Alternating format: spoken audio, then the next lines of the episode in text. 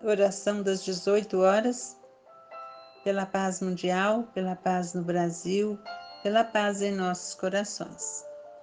De Rodrigues de Abreu, Vite, Senhor.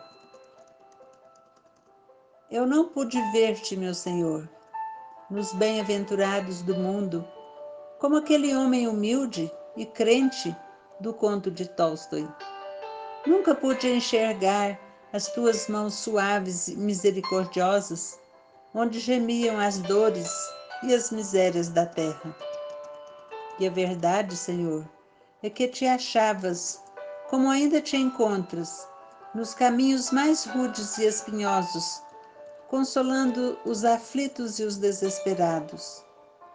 Estás no templo de todas as religiões, onde busquem teus carinhos as almas sofredoras, confundindo os que lançam o veneno do ódio em teu nome, trazendo a visão doce do céu para o olhar angustioso de todas as esperanças.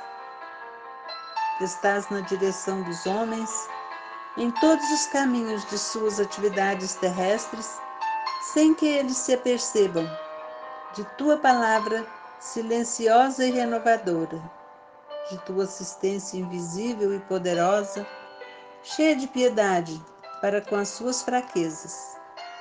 Entretanto, eu era também cego no meio dos vermes, vibráteis que são os homens. Não te encontrava pelos caminhos ásperos. Mocidade, alegria, sonho e amor. Inquietação ambiciosa de vencer e a minha vida rolava no declive de todas as ânsias. Chamaste-me, porém, com a mansidão de tua misericórdia infinita. Não disseste meu nome para não me ofender.